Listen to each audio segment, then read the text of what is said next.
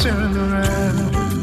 Turning point, yeah, he's a turn around. Hello and welcome to Springboard Virtual University. My name is Albert Ocran, welcoming you on behalf of Team Springboard. This is your most inspirational show and that place where the greatest minds in the world converge. Springboard is brought to you by the Springboard Roadshow Foundation and proudly sponsored by MTN Pulse, the enterprise group, with media support from the multimedia group and the graphic business. So here we are once again in the engine room, that place where we get to connect with achievers in various fields and find out the what, the where, the why, the how, the tears, the joys, and even most importantly, the learnings on their journey, just so we can also imitate and take vital lessons from them. My guest for today is one of Ghana's most respected business leaders across the world. She was an electrical and electronic engineer at Ford Motor Company. Then she joined the Royal Bank of Scotland before switching to the telecoms industry in 2008. Lucy worked in business development, sales, distribution, and marketing. She must tell us that story about serious, very, very important addition. She was appointed head of strategy and planning at Vodafone's Ghana subsidiary and went on to become CEO of Airtel Ghana, the first woman to hold that office as CEO of a telecom company in Ghana. She founded Quist Blue Diamond and co founded Fresh Payment Platform in DRC and the Executive Women's Network here in Ghana. Lucy is in high demand as a keynote speaker in conferences across the world and is a big friend of comfort and I am convener of the recently held Bold New Normal Conference, having written a book on that same subject a couple of years ago. Lucy Quist, welcome to Springboard. Thank you very much for having me. Always good to see you. Yeah, very, very good to see you. You look well, Thank as you. always. Thank you. Learning fresh. every day. and it's beautiful to come together once again to reflect on what has been happening in the past few weeks. Thanks for that great conference um, a while ago, the Bold New Normal Conference. How did it go? It, w- it went really well. It was on the 21st of October. Um, it was awesome. It was an awesome conference. When, when I talk about the turnout, we had hundreds of people. We had amazing speakers, but most importantly, people connected and also took away practical lessons. I can, I can, I can testify to that because they've taken to social media, LinkedIn in particular, to share what they learned at the conference and to encourage others to, whether you were there or not, to practice the same. So that's how I know about impact because people have actually shared what they, they learned out there. How important are these lessons that people glean from these interactions? I mean, when people get to sit with people who have done things and write down their lessons and share them on platforms, how important are these lessons in shaping the lives of people? They're, they're extremely important because, you know, the thing about life is that we're all trying to get further ahead and advance in ourselves.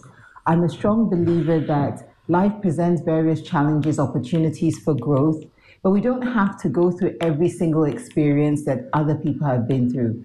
So you can learn from other people's experiences, add them to your toolkit of how you would deal with a challenge when it comes up to uh, up your way, or even how you just improve yourself. And then on that basis get to um, even further than they, they have been. So and then achieve much more because that's how nations progress. The people from one generation to the next have to do better than the previous generation and the whole nation moves forward so lessons sharing learning and applying is extremely important to me Which one does better in transforming people? Is it the, the joys or the tears, in your opinion? in my opinion the tears Why? The tears for sure. The joys give you strength. Um, and so we all need foundational strength to keep, you know, to keep us going. What, what the tears do is that they test your strength.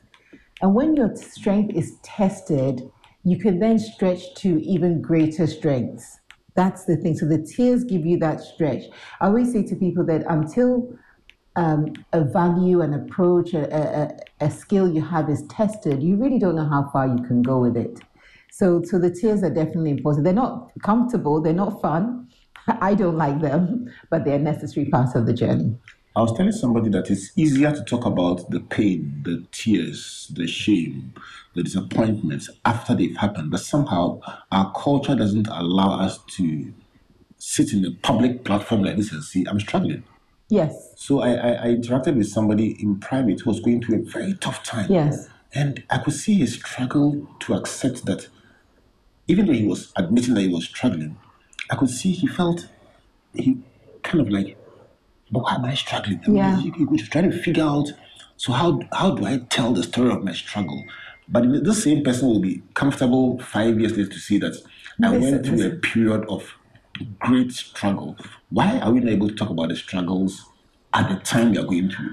Is it because we think we'll be seen as weak or having I think there's a small, there's an element of that seen as weak, but I think part of the reason as well is that we don't practice it.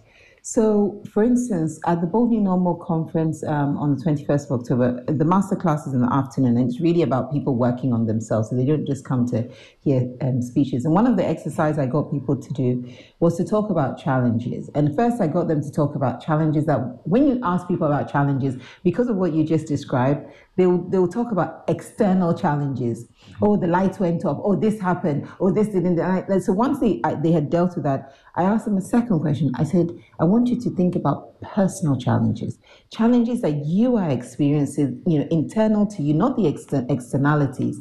And after I got them to do that, I then said, turn to the person next to you, just the two of you, and have a discussion about your challenges. Share them with them. And if you two can come up with solutions, fine, but at least talk to the other person about it. And I was just struck by the feedback I got from people afterwards who said, you know, it felt much better to tell somebody about my challenge. And they offered me solutions that I hadn't thought about. And they, some people shared that they had a similar. I was very surprised, but we don't practice it. So in that short you know, time that they had with other people, people actually found it valuable to share their current challenge in real time and to hear from other people. But it's not something we typically practice. And so we're worried that if I come to you a challenge, maybe I'm, you think I'm not as great as you think I am, or I'm not as perfect as you think I am, forgetting that I'm human. And so I will have challenges. I really encourage people. Sometimes it's not about telling the whole world, maybe that one person you have, but have somebody, at least one, that you can tell your challenge to. If you can tell more people and share with them, that's even better. I feel that's a journey of maturity that you'll get to. Start with one. I'll come back to the humanity of each and every one of us. But let me go to this book that I read. What year was this? It was published in 2019. Okay, so four years ago, Yes. I had the honor of being at the lounge and standing next to Cesar Oh, Jr. and praying over the launch. Don't, praying let's, over- let's, let's talk about and praying over this book. Yes. And looking back, it's been a phenomenal success. But help us to appreciate first why you wrote this book and how it transitioned from a book into a conference, and if I may say so, a movement. a Yes. bold new You know. What exactly is it? You know, I am a strong believer in, in service. So let me put it out there. I'm a practicing Bible believing Christian. Like this, this is foundational. So if I say things, people need to understand the context in which it, it, I say them. And the idea of writing a book, I now realize it's like you said, it's always easier to look back. Um, the idea of writing a book actually um, is a seed sown by my father who we lost last year, um, unfortunately. But um, the the first two big book he bought for me, because you always buy your children books, but you, you buy age appropriate books. When I was about eight years old, he bought me the book of um, Shagari's life, who was the first um, president of Nigeria. And now when I think about it, and I still have the book, it's old and tired and tatty, but it's there. Um, and he saw this idea. He talked to me about how, oh, you'd write books or people write about you. As an eight year old, I remember in 2010, I only remember because I went back to look, um, writing in my things I'd like to do. I'd written in there I'd like to write a book. So that's nine years before the book, even from my own writing and from my childhood to now. Um, but I think the biggest thing that struck me was that in the build up to me moving into telecoms in 2008, um, I was working abroad, and one of my big drivers of searching for a job and eventually finding a job to move to Ghana was I wanted to be part of the work we need to do to change our outcomes, to change our country, to change our continent. Um, and then I didn't have the language for it, but I knew I wanted to be part of it. So that's why I was so desperate. It took me three years to find a job, but I did. I was working, but I was still looking three years um, into 2008. Um, and I came and I realized that I was actually ill equipped for the change I wanted to be part of because I hadn't understood the fact that you need not just skill, knowledge, and ability, but you need contextual knowledge, contextual appreciation to be part of a change. Change comes from the inside out, not outside, not by you showing up and saying, I know all these wonderful things, so people should do it. So that was the, the genesis of my journey. You know, fast forward um, to, um, you know, I joined Airtel in 2014. And in that year, more young people started coming to me than even before, asking for guidance, mentoring, and so on. Um, and then that's when I took to social media because I'm an engineer, so I think scale, and I decided that social media was a, a good way to reach a large number of people at the same time. And I tell you this because it, it actually found, formed the foundation of what would become the book. Because the things I used to talk about around change, around leadership, and so it's, it's the foundational material that went into the book. So in 2016, I got invited to deliver a TED talk in at TEDx Euston. So TEDx Euston is the same place that you know um, Komla Dumor did his his great um, uh, TED talk. Chimamanda Ngozi Adichie did her uh, the, the the the danger of a single story. Mm-hmm. So I knew this was an important place, and I was like, Lucy, you have 18 minutes. What are you going to tell the world that you're thinking? Um, and my team was very gracious, and they helped me you know fine tune my ideas. But I, I decided I wanted to talk about how we create a new normal for Ghana and for Africa. But then, in preparing and in putting all the material together, and as the talk was delivered, the organizers of the talk said, You use the word bold so many times. Um, we think what you're referring to, you think this has to be. I said, Absolutely. And so that's how the name, the Bold New Normal, was born um, in 2016. And that would eventually evolve into because I realized that even though I had written and there was a lot of material out there, how do you consolidate your thoughts so that someone can pick all those thoughts up and get a perspective end to end in terms of what you're thinking about how we create the change that we want to see to create an Africa, a Ghana where we have outcomes that favor us, outcomes that allow us to prosper, outcomes that allow us to thrive, just to, to realize our God given potential right where God has placed us. And that's what the Bold New Normal is about for the benefit of anyone who may not have heard you detail the Africa that you want, let me look at the byline of the book. Is creating the Africa where everyone prospers. If if you got TED Talk was 18 minutes. Yes. if you got two minutes to say to capture what's the Africa that Lucy Quist wants to see looks like? Yeah. Um, so here is the precondition that I, I base on. I believe that our continent is awash with people with great ability, great skills, and great ambition. So fundamentally, what our people lack is opportunity. And opportunity comes by creating the right environment. But you know, the, the thing that makes it a, a circular argument is that it is the same people that need to create the opportunity as well. So people need opportunity, but it's human beings who have to create opportunity. So the Africa where everybody prospers is an Africa where, as a human being, you have the right set of opportunities that allow you to thrive and the right, realize the best of your potential. So I'm very clear to people that prosperity isn't about, I think everyone should become a millionaire. Prosperity is how you prosper as a human being, how you, you, do, you do well. Foundationally, we need to shift our mindsets and our thinking. That shift in mindset should be driven by a new vision, a new normal. And that vision and shift in mindset should cause us to take bold action to change the outcomes that we receive, we, we create by, by creating a system that allows us to thrive. So that's the two minute version. You got my attention by using the word bold again. And like the organizers of the TED Talk, let me ask you for you to keep using the word bold, I guess it presupposes that you think that we sometimes are not bold enough we're definitely not bold enough at Just all. Let's talk about that. You know, we are very much driven by what we see. and uh, particularly in a culture where we like to be part of a group, the group, part of the mold, the, you know, the society, the group we belong to, we don't like to stick out. We don't like to stand out. And so when you don't want to stand out, it undermines your ability to visualize a different outcome. And I tell people that all the countries we admire, all the countries, and, and we'll talk about that in, in more detail, but we, we see our young people running off to, they were created by a vision of what is possible.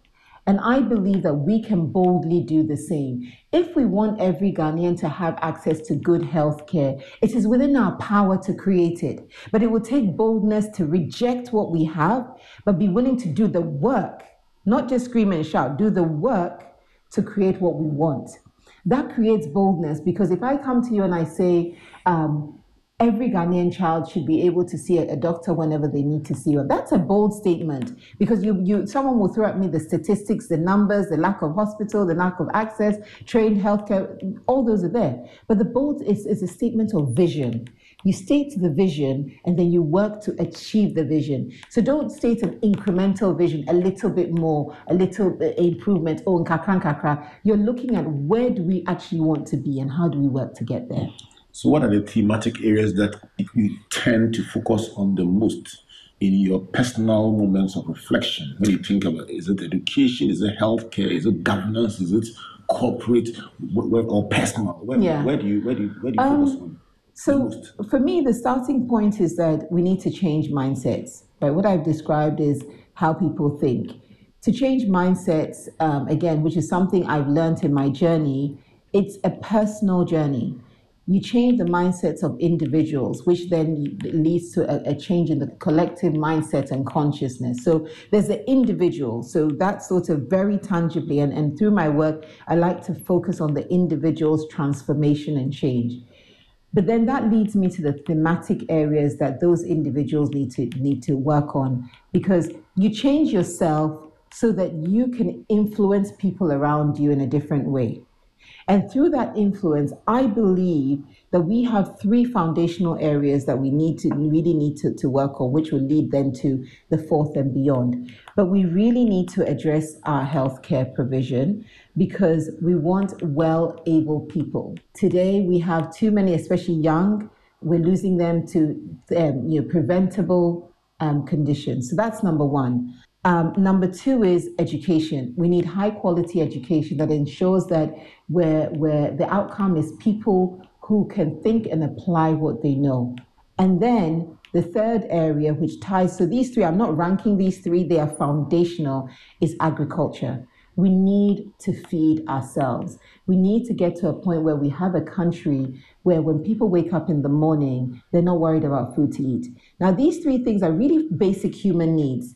But if you wake up in the morning and you're thinking about any one of these, you, can, you can't thrive, you can't innovate, you can't think about new things. I'm thinking of where the next ball of kenkey will come about. So all that capacity that I've been given to create, to think, to do things, is being reduced to ball of kenkey which shouldn't be the case. We focus on the human being. We convince the human being to work on the three foundational areas, which will eventually, inevitably mean that we will have more jobs created, more people doing. And if we fix the mindset, I would say, promise you, governance and all those areas will be fixed. In your own interaction with people, and I'm, I'm, I'm a very curious person, mm-hmm. I don't assume at all. In your own interaction with people, what conclusion have you come to about how people end up having a certain kind of thinking, whether the national level, the ethnic or cultural or social level, even old, old school. We had a conversation about old Yeah. school, old school groups. So obviously, clusters of people think in a particular way. Yes. What is it that drives that that, that, that thinking? It, it, this is going to be interesting coming from uh, an engineer, but hopefully um, makes sense coming from someone who's now become an author. It's really fundamentally about stories. Okay. It's so foundational to who we are and how we think.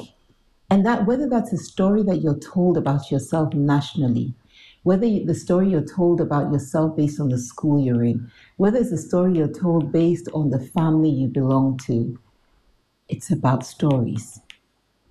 Because those, those are the things that that stick. I always remind people that you know there's a reason why most of Jesus' teachings were actually stories. And we re- remember those stories. But most importantly, entire nations are built on stories. And I'm so curious and keen that I, I have spent so much time listening to my parents, listening to my older relatives, because I want to know my story as well. Do you think that we don't tell our story well enough?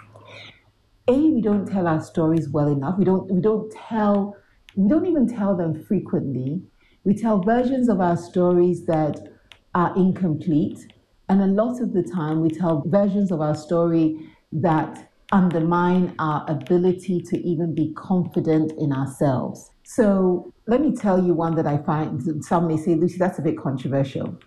We talk about Ghana and we describe her almost as though for our entire existence, 1957 onwards is what, who we are.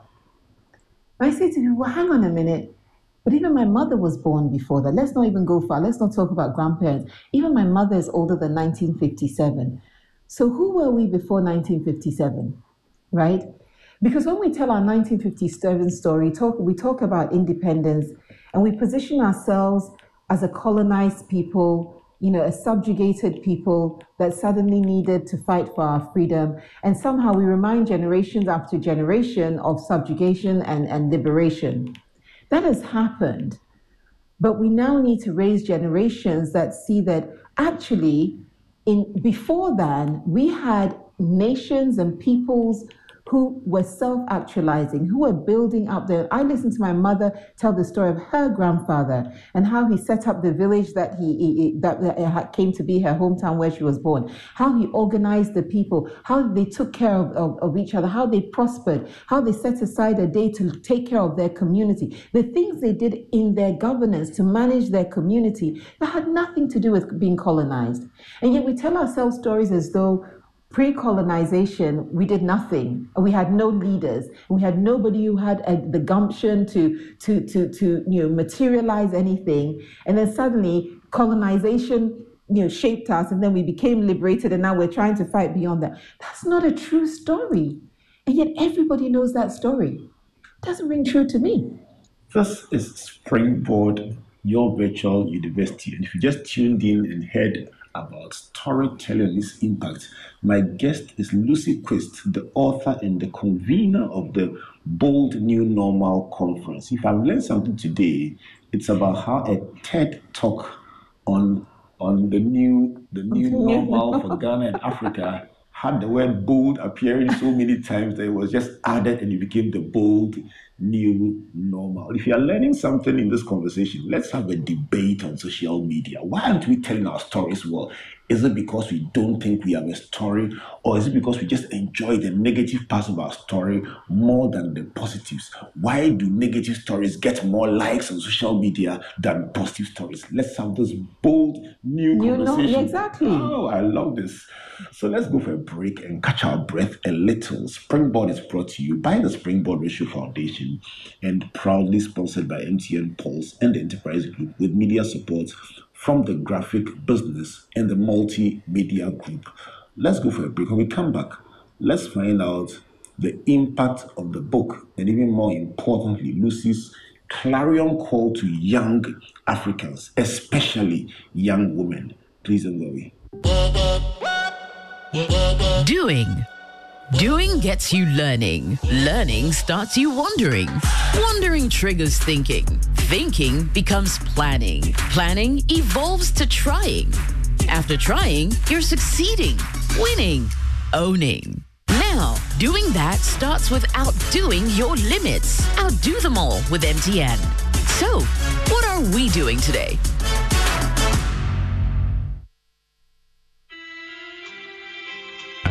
Grandma looked very peaceful. I was completely amazed when I saw her neatly presented. She looked just like she was sleeping. You haven't seen anything yet, my brother. You should have seen the care and quality treatment they gave her at transitions. Eh, One man, one room, oh, just like a five star hotel. wow. And not only that, we had a dedicated person to guide the family through the funeral planning process. Are you sure? Of course.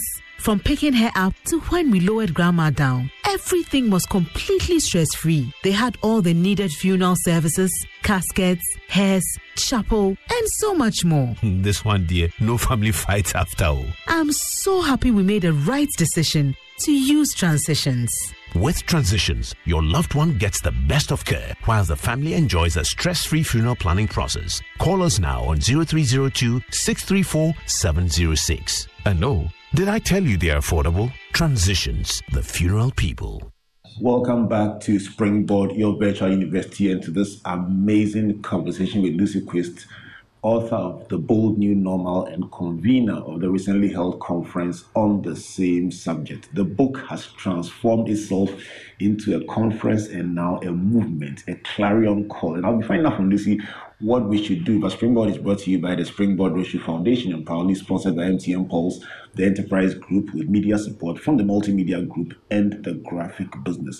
Lucy's been talking about stories, the power of stories. And I can tell you without any doubt, traveling across this country as often as I've done since the first edition of Springboard in January 2007, one of the most fulfilling experiences for me is going to every single region and having somebody walk up to me and say, You don't know me, I know you don't, but this is my springboard story. And sharing about how just a little lesson, a little idea from either myself and Comfort or any of our speakers set them on the path. There are some that we've tracked for more than 10 years for very good reason because we, we published some of these stories. And Lucy, one of our, Um, our mentees who started a journey mm-hmm. as a yogurt seller on the streets of Kumasi and came to Springboard because we insisted that even the uneducated could come. Went on to educate himself, do his own SHS mm-hmm. and, and WASSCE, self-tutored, mm-hmm. and then went on to do a first degree, and then became a hospitality manager. Wow. Went on to do his second degree, and he's just lifted himself up, and now his latest, he's starting a restaurant chain. And you hear it, and you are so humbled. And it began with a story that it is possible. So listen, the power of stories, I agree with you a thousand Yeah. times. Why haven't we discovered it? So before I answer that question, I have to say something about what you just said. Because I know you're a very intentional person, so I'm not preaching to the, the choir. I'm, I'm, I'm talking to the people who are listening that the name itself, Springboard, in this story you, just shared of this, you gave him the reason to spring. You gave him the platform, the board off which to spend. I think people need to understand that tied to stories is also what we call things, right? Calling the road show springboard, calling the radio show, but calling this springboard. It, it that alone to me should conjure up in people's mind an image of what you're trying to get them to understand, to spring forth from where they are. They to use this platform as an opportunity to to, to spring forward. And um, look, I think that one of the reasons why we don't tell each other um, our stories is because we've allowed the narrative to be taken away from us. So the stories we know of ourselves, the stories we know our, our people, are stories that have been fed to us as opposed to us telling our own. Um, and it serves a purpose when someone else tells you a story, tells you their version. But if I come to your house and I tell you a story about yourself, I'm telling you the story based on my perspective and based on what serves my interest. So we've lost that value because, again, when I listen to my parents, I realized that we had generations of past who did tell stories. In fact, one of the things that is recognized by historians is that as Africans, we're actually great storytellers. Storytelling was how we passed on our history, how we told each other what happened from one generation to the next. But what we've, we've now ended up with is a version of our story that a we don't tell we don't tell a lot anyway, but the, the negative of who we are that undermines us and serves to impoverish us is the version that we continue to tell. And we don't realize that by telling those stories, we're actually impoverishing our minds and ourselves on and on and on and on. Um, I could come here and tell you a really sad sob story about how my parents were both born to farmers, farming communities. You know, my dad was in the Ashanti region. His mom is from uh, Piasi, but they were actually farmers in Tepa. My mother was near in Sawam, and I could tell you a sob story about how you know where you know they came from such poverty, blah blah. Because that's how sometimes the, the version needs to be told. Or I could tell you the story about how proud I am the boy from a farming community worked hard and found himself in university you know, a community where his, his parents didn't speak any English. And he worked hard and went to university and became an engineer. And how a young girl from a, a, village where none of her siblings went to school worked hard and went to school and got a job in the meteorological department in Ghana. That it's the same story. It's the same people I'm talking about. Would you say that there are two stories in every story? There are, because it depends on the perspective, at least two stories. But I can tell you that this perspective or the other perspective I can, one of the things I talk about in the book is that you can choose to be a victim or a victor, right? I can tell you the victim story that says, oh, you know, look, woe is me. And so these poor people, now I'm their child. And so when I started, we didn't have anything. And but, oh, I can tell you, wow, I am so proud of these people. And if I look at those journeys, and this is the, my honest truth, when I look at their journeys, where they had started from and where they got to, I haven't done anything. You know what? You're an engineer. I'm, I'm, uh, you're taking me somewhere with this. I was telling somebody yesterday that as a parent, stop telling your child you are naughty, you are troublesome, because there. Are, so now I've found the language for it. There are two stories. So I was trying to explain to her how Comfort and I used to adapt this, and, and, and I give Comfort credit for that that even when you are the challenge with your child, she'll keep telling you, you are the best, you are the best. And just by saying it over and over, yeah. and over my mother used to do that. Yes. We were orphaned. I mean, I lost yeah. my father very yes. I, I, and so I knew that I, I didn't have a father. And my, my mates would talk about, and their father did this and their father did that. And she would look you in the eye and tell you, you know what? You are not disadvantaged in any way. You are the best and I believed it. Of course. Until I grew up and realized that it was quite an disadvantage. Exactly. She, she, made me so sure. Yes. That I grew up not feeling inferior in any way. That I didn't have a father. 100%. Before I was two, but it never featured in my thinking because the woman That's made me believe story. that I was I was fine. Yeah. So you are saying that there are two stories yes, in every, every story, story, and both stories are true. They're true. But you decide which one you want to tell. Which one now, do you want to us, depending on which one you choose, what will happen? Yeah, the, the story determines how you think about yourself, your mindset, okay. which then determines the action you take.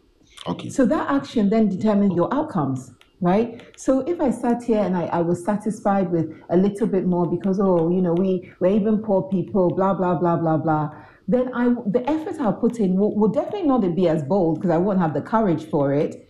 But when I think of my parents, I actually think that they're ridiculously bold. I'm like, where were you? Where, where were you even thinking? My mom used to sit in her village and she'd see a plane pass and she'd say, oh, one day I'm going to travel and see the world.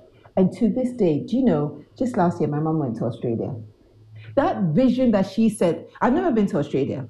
But now she has a child in Australia. She's been to Australia. I mean, I look at her all the time. I'm like, how were you sitting in a village in Ghana? She loves me. She lives in Ghana. She loves being in Ghana. But how are you sitting in a village in Ghana thinking about seeing the world when you haven't even come to Accra? It's a power story. her grandfather told her stories. Her grandfather infused her with confidence. Are, are your parents your among your biggest mentors? They're my biggest mentors and inspiration, right? Because the inspiration of their stories tells me that, wow, it is possible. So they inspire me with what they told me that in terms of mentoring and guiding me, but also how they live. So I give an example. If I came home and I suddenly said to my mom, um, oh, the world is, and I, it's a simple one. I come and say, mom, you know, and the children, and they didn't play with me today at school. I'm like, Lucy, life is what you make it. It's a simple statement.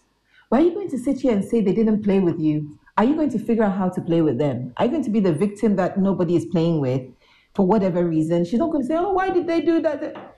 Lucy, go and make it make it happen. You know, my dad similarly always had something to say that. Oh, my dad would do things like he'd be sitting down with um, his contemporaries. They'll be at home. They'll have, be having a discussion, and he'll say, "Okay, let's see what Lucy thinks about this." I'm a child. When I say child, I'm talking child, child, under 10, like really young. So let's see what Lucy says about it. Now, when I think about it, I think there's a high chance that most of the time what I, I said was not, um, you know, didn't add as much to the discussion given my age. But I'm every sure you will- you single time. affirm what you say. So he was giving me a voice. He was allowing me to use my voice, right? In a subtle way. He didn't say, go and use your voice. In his moments, he would say, what do you think? And so in my mind, I'm, I, there's a programming that says you also have a story to tell. You also have something to say. You have a perspective. It matters. I want to hear it. So you asked me earlier on about, you know, how, how this lands. How this lands is that you create a different system. So again, this is engineer engineer thinking, but the outcomes we see are the products of the system that we have. Hmm. And systems have processes, so many things go into a system. So if we want to really prosper, that system has to change. That child who has less than, just because they have economically less than, that doesn't mean that they are shortchanging ability. Their aspiration should not be driven by what they see around them. Their aspiration should be beyond what they can see. And that system around them has to encourage them. So I give you, you know, a- another practical example. Uh, when I was at Airtel, we started a, a connected schools program. I am big on advocating for STEM participation. We started connected classrooms, so we had children in one school. And i think about it. This story I'm telling you is Greater Accra. It's not even a village far flung. So half of the team and I were sitting at a school in La Wales, and, then the other half was at a school in Mataheko. And we went to their science club, and they had a, a connected classroom where they could see each other on video and, and have discussions about what they're doing in their various clubs. On the other side, this is JHS. On the other side, the science teacher responsible for the children said to my team, learning computer at this age, at this age, where others have started learning in nursery, you are challenging the notion of, and you're their teacher. So you're telling them a story of they are too young to be engaged in computer studies. And yet, just two days ago, I had a group of young people in my house telling me that the people in universities who don't know how to use a computer.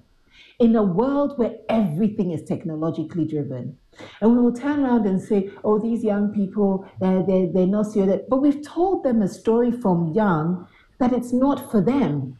And then they come to the workplace and we wonder why they can't, they can't deliver. The stories matter. It does. It does, Lucy. It does. So the, the formula, in, for anyone who's listening, since I'm an engineer, let me pretend to be intelligent. You're the, very form- You're very the formula about about the, the two stories in one, Lucy is saying that there are actually two stories in every story, and both stories are true.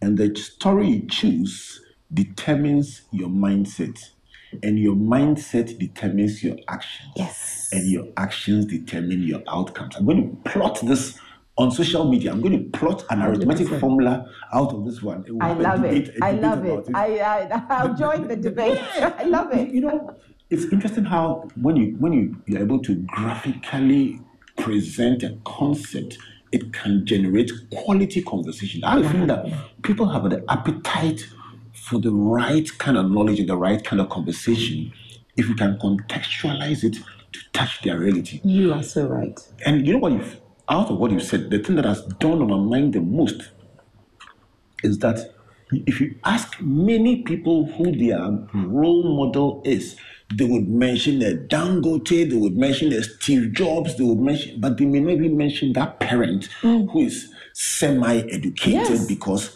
the mental construct does not qualify that parent to be called a mentor Yeah. because of the two stories of that parent the vision the parent give Yes. the the hope the parent give Yeah. the boldness the parent give Total. is relegated and that other aspect of the formal education that did not match what somebody else has is the big story Yes, that's the big story. and those are the two stories you're talking Yes, about. the I tell you something, you have sowed the seed today. I'm sure someone is listening and saying, I- you know what, I should go back to my parents and respect. We, we should. respect. We really, really, really should. Listen, what must we do differently? I mean, I mean, I, I when, whenever I have a conversation like this, I, I'm asking. Listen, let's leave the table with clear imperatives. If you had the whole nation listening to you, what must we do differently? In the book of Acts, they say, "What must I do to Yeah, be saved?" So, what must we do differently? You know, I wrote an article um, a few a few um, month, I think it was last year. It was for a Nigerian publication, and one of the questions they asked, they asked me for a huge. They said something like, "If I had a billion dollars, what would I spend it on?" Sounds nice. you know, in line with the things that, because I was talking in line with the bold, you know, when I said if I had a billion dollars, I would invest in um, a communication and change campaign for the entire continent of Africa. Maybe a billion is too little, um, but that's where my focus would be. That would be persistent and consistent.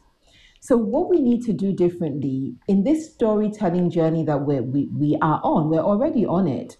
Um, several of us are participants. You, you've been at it for a very long time. People like myself have, have joined in. Um, we need to be persistent and consistent in telling those stories about ourselves that reinforce the idea that we have what it we already have what it takes to self actualize. This is number one. The number two thing we need to do, which is goes beyond. So number one is about shifting mindsets. Number two, which is about a process, a process orientation, so more practical and tangible, is that we don't talk enough about how we manage the change, how we execute the change we want to see. So the number two thing we need to do is manage change. Every single time we answer, we, we say to ourselves, for instance, we're going to vote a new government and everything's going to change. How? How? So we want things to change. How are we managing that change? It's a process. The stories I've told you today, we can tell them as stories, but effectively, they involve managing changes in people's lives to get from A to B. We don't talk about that, but there's a practicality to the change that we want on our, on our continent and in our country, which is process oriented that we don't manage.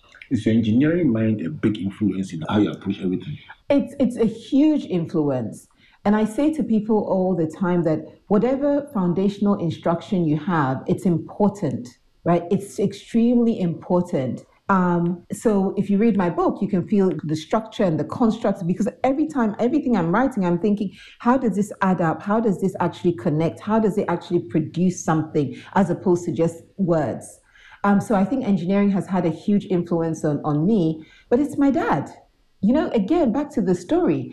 He, my dad never said to me directly, go and be an engineer. He showed me because it's what he knew. So when he's fixing something, he'll say, Lucy, go and bring the toolbox. When he's doing so, Lucy, do this. You know, when I moved into my first flat, I, I did, I fixed I, the windows, I measured the curtain, I did the, sc- I did it all myself, right? I'm an electrical and electronic engineer, but you're taught the basics of all engineering. Okay, my pocket is light. Uh, it would be nice to, but actually, this is a fun experience. You buy the thing, you fix it. da, da, da. So it's about thinking about a You're still process. smiling as you talk about it. You enjoy it. I enjoyed it. I enjoyed it. You enjoy, do you enjoy life? I do. I do enjoy life. I, I enjoy, of course, there's a fun aspects of life, but I enjoy the opportunity to see things improve and change, especially for people. I really enjoy that. I enjoy, especially the young people that I've come across who have had some of them through some of my in- influence, some of them through their own journeys. I mean, we contribute to people's journey, but I love to see things get better. What's in this for you? You know, it took me um, a while to find the right words for this because the fundamental drive, you know, you, people are going to hear me talk about my parents so much and think, really? They must be like you, you angels. They're not, they're human.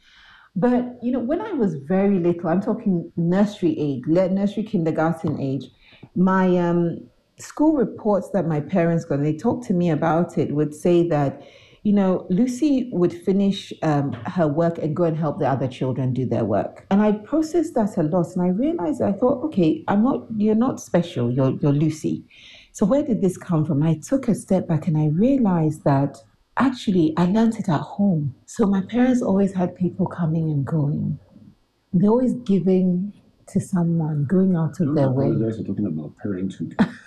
because it's, It's everybody really has- important. Everybody has parents. If if that is the key to socializing people well, it's let, us so it's, explore fo- it. it's foundational and i and i read one of the things we used to be cross with my dad about is like ah but you we don't have a lot of money and then this person will come and then you give them this and give them that but it became a learned behavior you know you're teaching your children values and they're learning the values by watching you not by what you're telling them so I joined the dots and I realized that, oh, okay, so this big need to see people do well was socialized in you from a young age. And so that's my number one big driver that I do think it's possible for others to do well and I want them to do well. As I've gotten older, I've added a, a practical aspect to it, which is, you know, it's easy for me to say, I've got my life in hand. I know what I'm doing and other.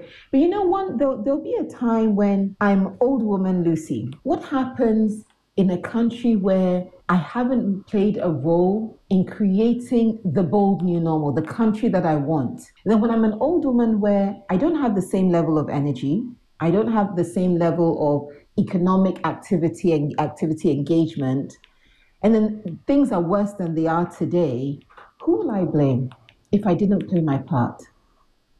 So you want to live in a country that you contributed to making a better place. Young women.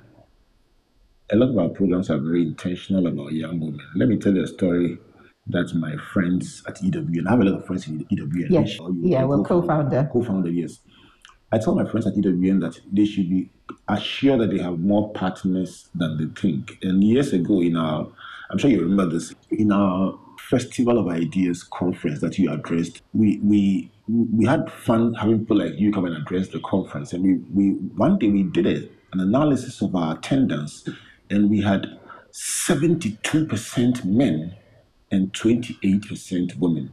Not and we said this will not change by itself and we didn't make public noise about it. We just began to deliberately invite, deliberately sponsor, deliberately create opportunity for for female attendees. And then the part that was even more beautiful, we look for more Lucy Quist-like speakers and make sure that the visual picture, the sto- Yes. that- that's where the story comes in. That's comes where in the story comes in. the, the speakers would always be equally divided among men and women. And we made sure that the stories of the women were amplified. On the quiet, in Yes. some instances, we spent time rehearsing with the speakers because not all of them were as eloquent as Lucy. So But they need some help. And we said, listen, it's worth our while. Yes, it is. Within one year, it was 55 45. So, this is an example of how, as simple as Yes. it is, you can use a strategy to change what you don't like. Exactly. What would you like to see the young women of Ghana and Africa do? So I feel as though broadly, I'm getting a sense that we have at least two camps of young women, right? Um, and we have the camp of young women who really want to strive and self actualize. So they want to make something of their talents. And I'm answering this question because you specifically asked, asked about young women. And then we have another side of, of young women who believe that life is all about dependency, uh, particularly depending on um, a man who has already made something of his life, how, you know, however, however he, he did. Now, I'm not talking about two people meeting each other, deciding to get married, set up a life together. That's that's very different. Whatever their economic backgrounds, they've made a choice. I'm talking about the instances where your economic uh, fulfillment is driven by somebody else's hard work, sometimes someone who actually has his own family and own responsibilities. I'm addressing both of these two camps. So the young women who are focused on self-actualization, they recognize that they have something to offer their community and their society. I applaud and encourage them because it's tough, but it's not as though it's not tough for the boys and the men right? So you may look at it and think, oh, as a woman, I have to work hard, I have to do this. Yes, we don't have global equity yet. So I know there are equity challenges. Mm-hmm. But in terms of having to work hard to get to, not thinking about whether it's a woman's job or not, but recognizing that it's a person's job. So those young women, I encourage them. You are people like any other person. Strive to achieve what you want to achieve. To the other side of young women, and, and this side, in some ways, I'll be very honest, bothers me because it's distorting our narrative as, as women and distorting what some younger young women look up to this idea that it's all about what you can present externally and visually to attract someone to pay for you and so on. And, and you know, this may sound blunt to some people listening, but we've got to address this because we're undermining the very fabric of, of our success as a community if we allow these things, we, we don't speak up against them. Um, it doesn't help you as a young woman self actualize because somebody just paid your way for you. And sometimes the price they have to pay is very high. It may feel like an easy price to pay when you're young, but it becomes a very expensive price as you get older and you no longer have what, what you thought you had to offer, which is more physical driven, to offer as an older woman. So I encourage both sides that look, every single human being is born with some God given talent, ability, purpose, something meaningful in your life.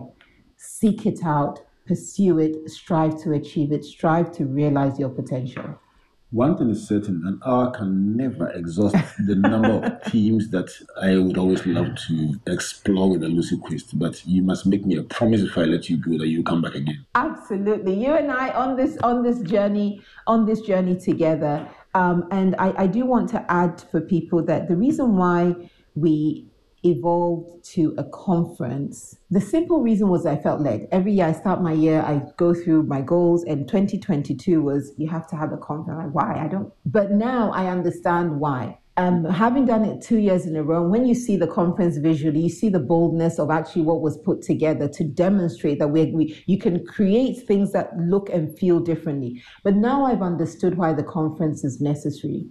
And the conference is necessary because you have pockets of different people who are working hard to influence within their sphere and change our outcomes. But when you're dotted around, you can feel tired, you can feel frustrated. When you come together into this coalition of change makers, then you feel more as part of a movement of people who are creating change as opposed to a lone ranger. I need support, everybody needs support. We're a coalition of change makers who are moving together to create the change that we believe in. And I'm very confident, God being our help, that we will realize the Ghana and the Africa that we know is possible for us, the bold new normal. Engineers thinking about skill in galvanizing forces to get it done. We'll come back to you in a minute. Speak to the teeming young people across the continent who will be listening let them know the new story that Lucy would like them to have about possibility, about power, about making a difference, about ignoring the negative narrative and then just going for it. That, this will be your opportunity. But before that, I've learned so much from Lucy Quist in this conversation about the bold new normal, the inspiration for the book, the evolution of the book into a conference and a movement, the the kind of Africa she wants to see where everyone prospers. Very key points about healthcare, education, and agriculture being not low hanging fruits, but key areas that we should target in our transformational efforts. But of all the things that Lucy said today, one of the things that stands out very tall is the power of a story. And Lucy saying that stories are transformational vehicles that nations have been built on. And we originally, as Africans, were great storytellers, but we have allowed our storytelling ability to be distorted to focus on the negative narrative. The formula that we have come out with today is that the, there are two stories in every story, and both stories are true. And depending on which story you choose to tell, that story determines your mindset, which determines your actions, and that determines your outcomes. The rallying call from Lucy Quist is that we should change the system so that the system does not kill the aspirations of our young people, but instead make them grow up believing that they have what it takes, they have the voice to make a difference. Lucy, your closing thoughts. My thoughts are to the young people of Ghana and Africa as a whole. You are collectively singularly the biggest resource on planet Earth today. I didn't say your country, I didn't say your continent, I said planet Earth. Human beings are the biggest resource that God created for this planet. But you collectively represent what the opportunity of the future of our planet is. As I sit here talking to you and as, as I sit here sharing, there are people planning for your future, many of whom are not African. They're planning on how they're going to make most of this resource to their benefit.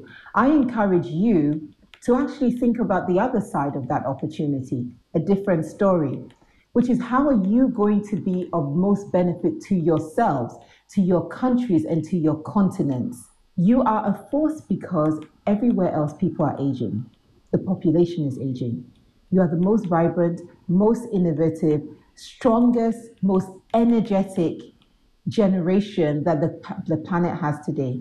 Please work together. Rely, you know, stand on shoulders, seek out who can, whoever you need, but work together to realize your potential and create the future Africa that you know and you want to be possible because you can. You are the strongest, so work together to create the future that you want because you can. Those words are powerful because you can. A big thank you to you, Lucy Quist, for coming by and lighting up Thank you. the me. conversation in such a beautiful way. I hope you have enjoyed it as much as I have. I have really enjoyed this conversation. It's always a delight talking to you Thank because you, have the angles, but it's just you fire different things in the brain. And yes, yes, yes, yes. Thank you. I think these thoughts must be amplified on social media, and you are big on social media. Yes. So we'll collectively share these thoughts, these ideas, and engage them. Disagree if you may, but Yes. let's keep this conversation going. Absolutely. Let's be bold about asking questions about everything that we are doing and see how we can explore and chart our way to the bold new normal Ghana and Africa. This has been Springboard, your virtual university brought to you by the Springboard Roadshow Foundation and proudly sponsored by MTN Pulse and the Enterprise Group with media support from the Multimedia Group and the Graphic Business. Look out for these thoughts in all these platforms and also on our social media pages, including Lucy's. So till we come away again next week, my name is Albert Ocran saying God bless you, God bless you, and